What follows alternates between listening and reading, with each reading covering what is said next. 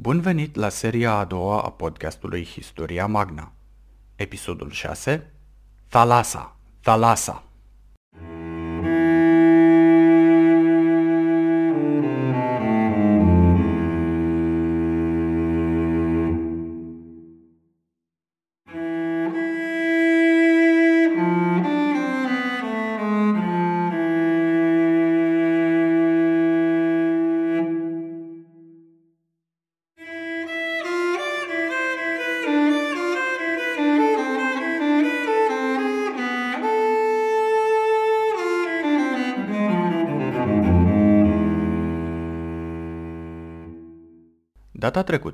I-am purtat pe mercenari prin Kurdistan. Deși a fost un episod de 30 de minute, perioada de timp pe care am acoperit-o a fost de puțin peste o săptămână. Ultima dată când i-am văzut, elenii traversaseră râul Kentrites, după o confruntare cu armata lui Orontas și cu o armată a curzilor. Odată ce armata a trecut cu bine pe malul celălalt, elenii și-au continuat marșul. După câteva zile, au fost întâmpinați de Tiribazus, guvernatorul Armeniei de vest, subordonat al satrapului Orontas. Cu el au încheiat o înțelegere asemănătoare cu cea pe care au făcut-o cu Tisafernes. Grecii puteau să ia ce provizii doreau, atâta timp cât nu distrugeau nimic. Din acel moment, Tiribazus a rămas prin apropiere cu soldații săi, mai mult ca sigur că nici el nu avea suficienți soldați pentru a lupta direct cu elenii. Fiind noiembrie, Într-o seară în care au pus tabără în apropierea unor sate, au început să cadă primii fulgi de nea. Ninsoarea i-a forțat să încartuiască soldații în sate, dar, pentru că în apropiere ar fi fost o armată inamică, s-a decis ca în seara următoare să înnopteze afară, pentru a-i ține aproape unii de ceilalți. În seara următoare, a nins din nou. Atât de mult încât a acoperit soldații ce dormeau. Citez. În timpul nopții a nins atât de abundent încât au fost acoperite atât grămezile de arme cât și oamenii în timp ce dormeau. Și toți erau reticenți să se ridice, căci așa cum stăteau ei acolo și zăpada a căzut pe ei, aceasta era o sursă de căldură. Am încheiat citatul. În această situație, soldații au fost încartuiți din nou în sate, iar câțiva au fost trimiși în recunoaștere pentru a afla unde este Tiribazus. Iscoadele respective au capturat un soldat persan. Prizonierul le-a dezvăluit grecilor că guvernatorul Armeniei de vest strângea o armată pe care voia să o poziționeze într-o trecătoare, pe unde ar fi urmat ei să treacă. Generalii grecilor nu au așteptat mult.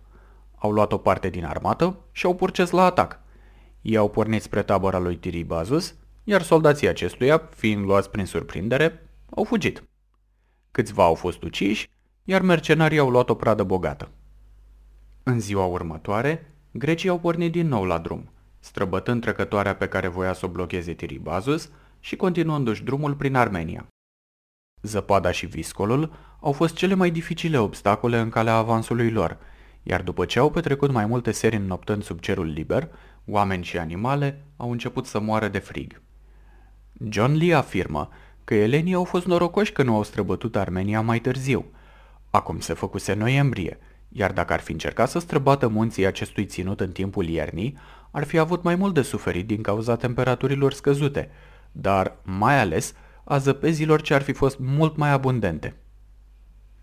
O altă observație pe care o face Lee este aceea că de când generalii au fost uciși în septembrie, zilele au devenit din ce în ce mai scurte. Acum, armata era într-un teren montos, iar la munte, soarele apune mai repede – Asta înseamnă că soldații aveau la dispoziție mai puține ore de lumină pentru a se deplasa și pentru a găsi hrană și alte provizii. Lucrul acesta este confirmat și de Xenofon, care afirmă că unii dintre soldați ajungeau târziu în tabără și că nu erau primiți în jurul focurilor decât dacă împărțeau proviziile lor. Amintiți-vă că ei se deplasau într-o coloană ce se întindea pe mai mulți kilometri, avangarda fiind cu mult în fața gărzii. În acest stadiu al marșului spre casă, Xenofon descrie starea deplorabilă a mercenarilor. Unii sufereau de bulimie, altora le degerau degetele de la picioare, pe timpul nopții chingile sandalelor le intrau în carne și înghețau, provocându-le leziuni, iar alții pur și simplu nu mai puteau să meargă de foame, de frig sau din ambele motive. Pentru toți trebuie că a fost o încercare a limitelor lor fizice, dar mai ales a voinței. refugiu față de condițiile vitrege au găsit doar în satele localnicilor. Dar, după cum speculează Lee, e posibil ca de multe ori să fi trecut pe lângă acestea fără să le fi observat, deoarece, ne spune Xenofon, citez, Casele erau structuri subterane, cu o intrare precum gura unei fântâni, dar erau largi și spațioase în interior. Denotat este faptul că localnicii țineau și animalele cu ei în locuințe, semn că, într-adevăr, erau suficient de spațioase pentru a încartui mai mulți soldați. Mercenarii cei mai norocoși au înnoptat în astfel de locuințe. Chirisofus, la un moment dat, a întâlnit câteva localnice și le-a spus, prin intermediul interpreților, că vine din partea împăratului. Astfel, el și soldații ce îl însoțeau au fost duși la bătrânii satului și au fost găzduiți de localnici. Cei care erau prea în urmă, după ce au scăpat de un grup de urmăritori, li s-au alăturat într-un târziu.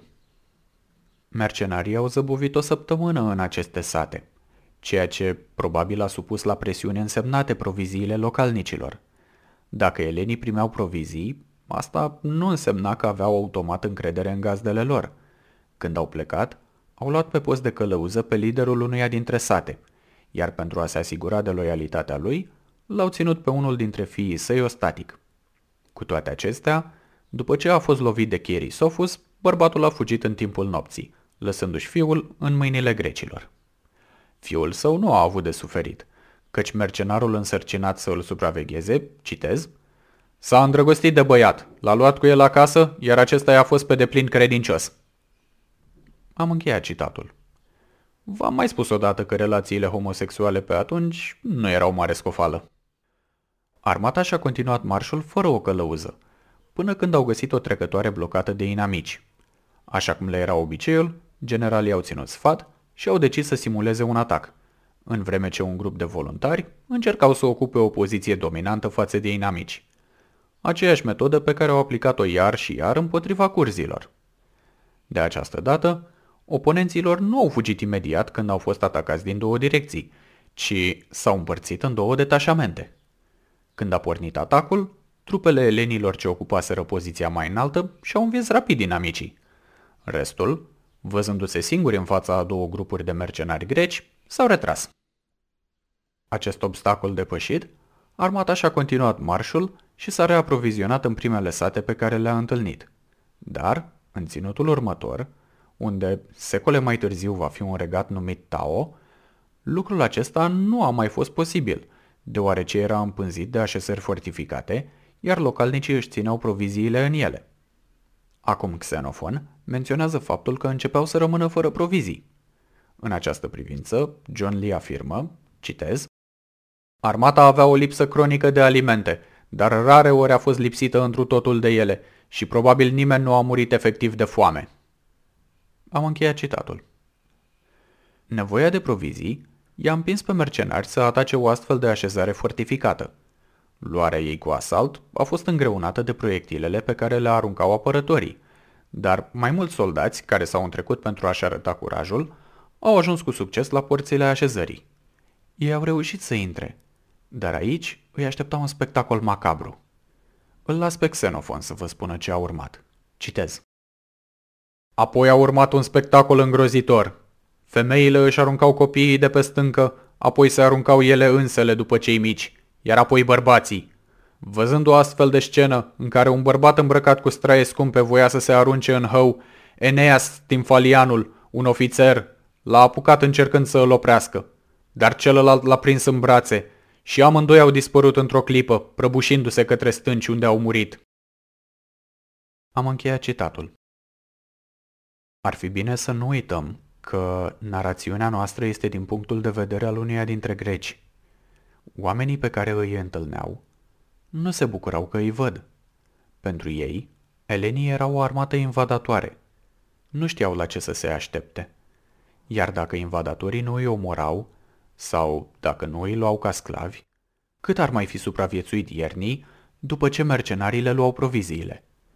Bucuria unora că găsesc de unde să se aprovizioneze poate fi tragedia altora. În următoarele zile, grecii au fost nevoiți să se descurce cu proviziile luate din așezarea fortificată, căci peste tot erau fortificații asemănătoare, iar localnicii erau războinici care nu se temeau de luptă. Într-un final au ajuns la un oraș pe care Xenofon îl numește Gimnas. Conducătorul acestuia, vrând să scape de mercenari cât mai repede și să își pedepsească niște dușmani, le-a trimis o călăuză. Aceasta trebuia să îi ducă pe eleni prin teritoriul inamicilor conducătorului orașului, iar apoi le promitea că vor vedea marea. După ce grecii au devastat teritoriul ce le-a fost indicat, în a cincea zi s-au îndreptat către un munte pe care trebuiau să îl treacă. Atunci când primul grup a ajuns în vârf, fiecare membru a început să strige. Xenofon și restul ariegărzii inițial au crezut că sunt atacați din nou, tocmai ce prinseseră un grup de inamici într-o ambuscadă. Pe măsură ce se apropiau însă, strigătele au putut fi distinse. Erau strigăte de bucurie. Fiecare soldat striga, Talasa, Talasa! Adică, marea, marea! Bucuria lor trebuie să fi fost imensă. Xenofon spune că lăcrimau de bucurie și că se îmbrățișau unii pe ceilalți. Călătoria nu a luat sfârșit, dar partea cea mai periculoasă trecuse. Pe locul de unde au văzut marea, ei au ridicat un tumul. Pe acesta au adus ofrande zeilor mai multe piei de animal, dar și scuturi capturate. Călăuza au răsplătit-o cu un cal, monede de aur, dar și alte obiecte de valoare. John Hale afirmă că după ce a fost identificat locul în care au ridicat tumulul, cercetătorii au constatat că nu mai exista nicio piatră pe jos. Toate fusese luate de greci cu 2400 de ani înainte și folosite pentru a construi tumulul respectiv. Cum am mai spus, dacă vedeau marea, asta nu însemna că au ajuns acasă. Aceasta era Marea Neagră, iar armata se afla cam pe unde este granița din ziua de azi dintre Turcia și Georgia. Mai aveau destul de mult până la destinație. Elenii au continuat pe drumul lor, probabil mai însuflețiți decât înainte, până când au ajuns la un râu. O armată a localnicilor se afla pe malul celălalt, iar, din fericire pentru ei, nu a fost nevoie să lupte. Unul dintre infanteriștii ușori, un fost sclav de la Atena, a recunoscut limba localnicilor ca fiind limba lui maternă. Folosindu-l ca tălmaci, grecii le-au promis acestora că nu vor produce stricăciuni, iar localnicii le-au promis că nu îi vor ataca. Cele două grupuri și-au oferit câte o suliță în semn de încuviințare, iar apoi elenii cu ajutorul lor au trecut râul și au parcurs regiunea. De aici au ajuns în Colcis, unde o scenă ce devine foarte familiară îi aștepta. Aveți o încercare să ghiciți. Cei care ați răspuns o armată care le bloca trecerea printre munți, ați primit câte un 10. Pentru că da, o armată le bloca trecerea printre munți. Generalii au ținut sfat, iar după ce au stabilit planul de luptă, au atacat și au împrăștiat pe inamici. Aici, Xenofon face o mică estimare a numărului soldaților din armata elenă. Grecii mai numărau cam 8.000 de hopliți și 1.800 de infanteriști ușori. John Lee afirmă că în ianuarie 400, la aproape un an de când au pornit în călătoria lor, cam un sfert dintre soldați muriseră, din cauza vremii, dar mai ales în urma atacurilor localnicilor. De aici, mercenarii au continuat marșul până la orașul Trapezund, aflat pe malul Mării Negre. Acesta este actualul Trabzon. Trapezund era o colonie greacă, iar ei au stat în apropierea orașului 30 de zile. Probabil de la începutul lui ianuarie până la începutul lunii februarie. Din satele în care erau încartuiți, ei au prădat o parte a colcidei pentru a face rost de provizii. Alimente au mai obținut în dar și de la locuitorii din Trapezund, dar și de la unii localnici care nu doreau să fie atacați. O parte din animalele primite au fost sacrificate zeilor în semn de mulțumire, în special lui Zeus și Heracle. Încheierea acestei părți a călătoriei a fost marcată nu doar prin sacrificii aduse zeilor, ci și prin întreceri sportive. Dintre activitățile prin care mercenarii au sărbătorit, amintim cursele de cai, întrecerile, trântele, boxul, dar și pancration. Acesta e un fel de MMA în varianta din Grecia antică, îmbină luptele greco-romane cu boxul. Pentru curioși, sportul acesta se mai practică și în ziua de azi. Acum că ajunseseră la pontul Euxin, soldații au sperat că nu vor mai fi nevoiți să meargă, ci că se vor îmbarca pe vase și vor călători așa spre casă. Ei bine, lucrurile nu erau atât de simple. În cadrul adunării soldaților, Xenofon remarcă faptul că doar unii își puteau permite să achiziționeze mâncarea și că sunt nevoiți să caute alimente în teritoriile inamice. Ei au stabilit cum vor merge în căutare de provizii, dar și câteva lucruri legate de o posibilă călătorie pe mare. Cherisofus a fost însărcinat să plece și să discute cu comandantul flotei spartane, în speranța că se va întoarce cu suficiente vase pentru a-i transporta spre Ionia. În paralel, Xenofon a propus ca ei să încerce să găsească vase acolo, cu ajutorul locuitorilor din Trapezunt. În cazul în care nici așa nu ar fi avut succes, să trimită soli polisurilor grecești de pe malul mării, să repare drumurile ca deplasarea lor să se realizeze cu mai multă ușurință. Ultima propunere a fost întâmpinată de proteste și huiduieli. Vă puteți imagina că nimeni nu mai dorea să meargă încă vreo mie de kilometri. Acestea fiind decise, o navă a pornit cu Sofus de la Trapezunt. Ea a fost pusă sub comanda lui Dexipus, dar comandantul nu a adunat vase pentru a-și ajuta camarazii. Cel puțin asta ne spune Xenofon. În timp ce așteptau sosirea vaselor, mercenarii au început să plece în expediții tot mai lungi în căutarea proviziilor. Pe măsură ce deveneau mai lungi, ele erau și mai dificile și produceau pierderi tot mai mari. Când împrejurimile nu au mai avut ce să le ofere, mercenarii au fost călăuziți de locuitorii din Trapezund către o zonă aflată mai departe, unde locuia un trib ostil, numit Drile. Văzând armata ce îi atacă, tribul acesta a aplicat tactica pământului pârjolit și nu a lăsat mai nimic atacatorilor. După ce au ars tot ce au putut, ei s-au refugiat într-o așezare fortificată. Atacul asupra acesteia este foarte detaliat. Xenofon precizează la început că trupele trimise în această expediție au fost conduse de el, iar datorită detaliilor și descrierii ample, îi putem da crezare. Spre deosebire de asediul precedent, de data aceasta grecii au avut de învins niște apărători mai îndrăjiți. Așezarea aceasta era într-un punct ușor de apărat, înconjurată de o râpă. De asemenea, era apărată cu un val de pământ și o palisadă. Înăuntru se aflau locuințe, dar și o citadelă. În această așezare s-au refugiat localnicii împreună cu toată avuția lor. Elenilor conduși de Xenofon nu le-a fost ușor să treacă de primul rând de fortificații. Au fost nevoiți să coordoneze atacul infanteriei grele cu tirul peltaștilor și arcașilor, pentru a apăra soldații care se apropiau de palisadă. Odată înăuntru, pentru ei a fost prioritar să obțină provizii, dar un contraatac al localnicilor amenința să îi scoată din așezare. Prin urmare, Xenofon a ordonat tuturor soldaților să avanseze. Acum că erau toți înăuntru, elenii aveau o altă problemă. Nu puteau ocupa citadela, iar datorită bunurilor cu care erau încărcați, nu puteau ieși în siguranță, căci inamicul începuse să iasă din aceasta și să ocupe poziții pe locuințele din jurul lor. Din fericire pentru ei și din nefericire pentru tribul Drile, Xenofon a observat cum o parte din inamici încep să fugă din cauza că locuințele din jurul lor au luat foc. Așa că el ordonă elenilor să pună focuri peste tot în jur. Odată ce casele au fost incendiate, mercenarii au reușit să scape cu viață, fără să piardă vreun om, dar și încărcați cu provizii, alimente și animale. Pe măsură ce zilele treceau, mercenarii au realizat că nu mai pot rămâne la trapezund. Cherisofus nu se întorsese, iar provizii nu mai aveau de unde să facă rost. De asemenea, nici ei nu găsiseră suficiente vase pentru a continua călătoria pe mare. Prin urmare, trebuiau să continue tot pe uscat. Fix ceea ce își doriseră soldații.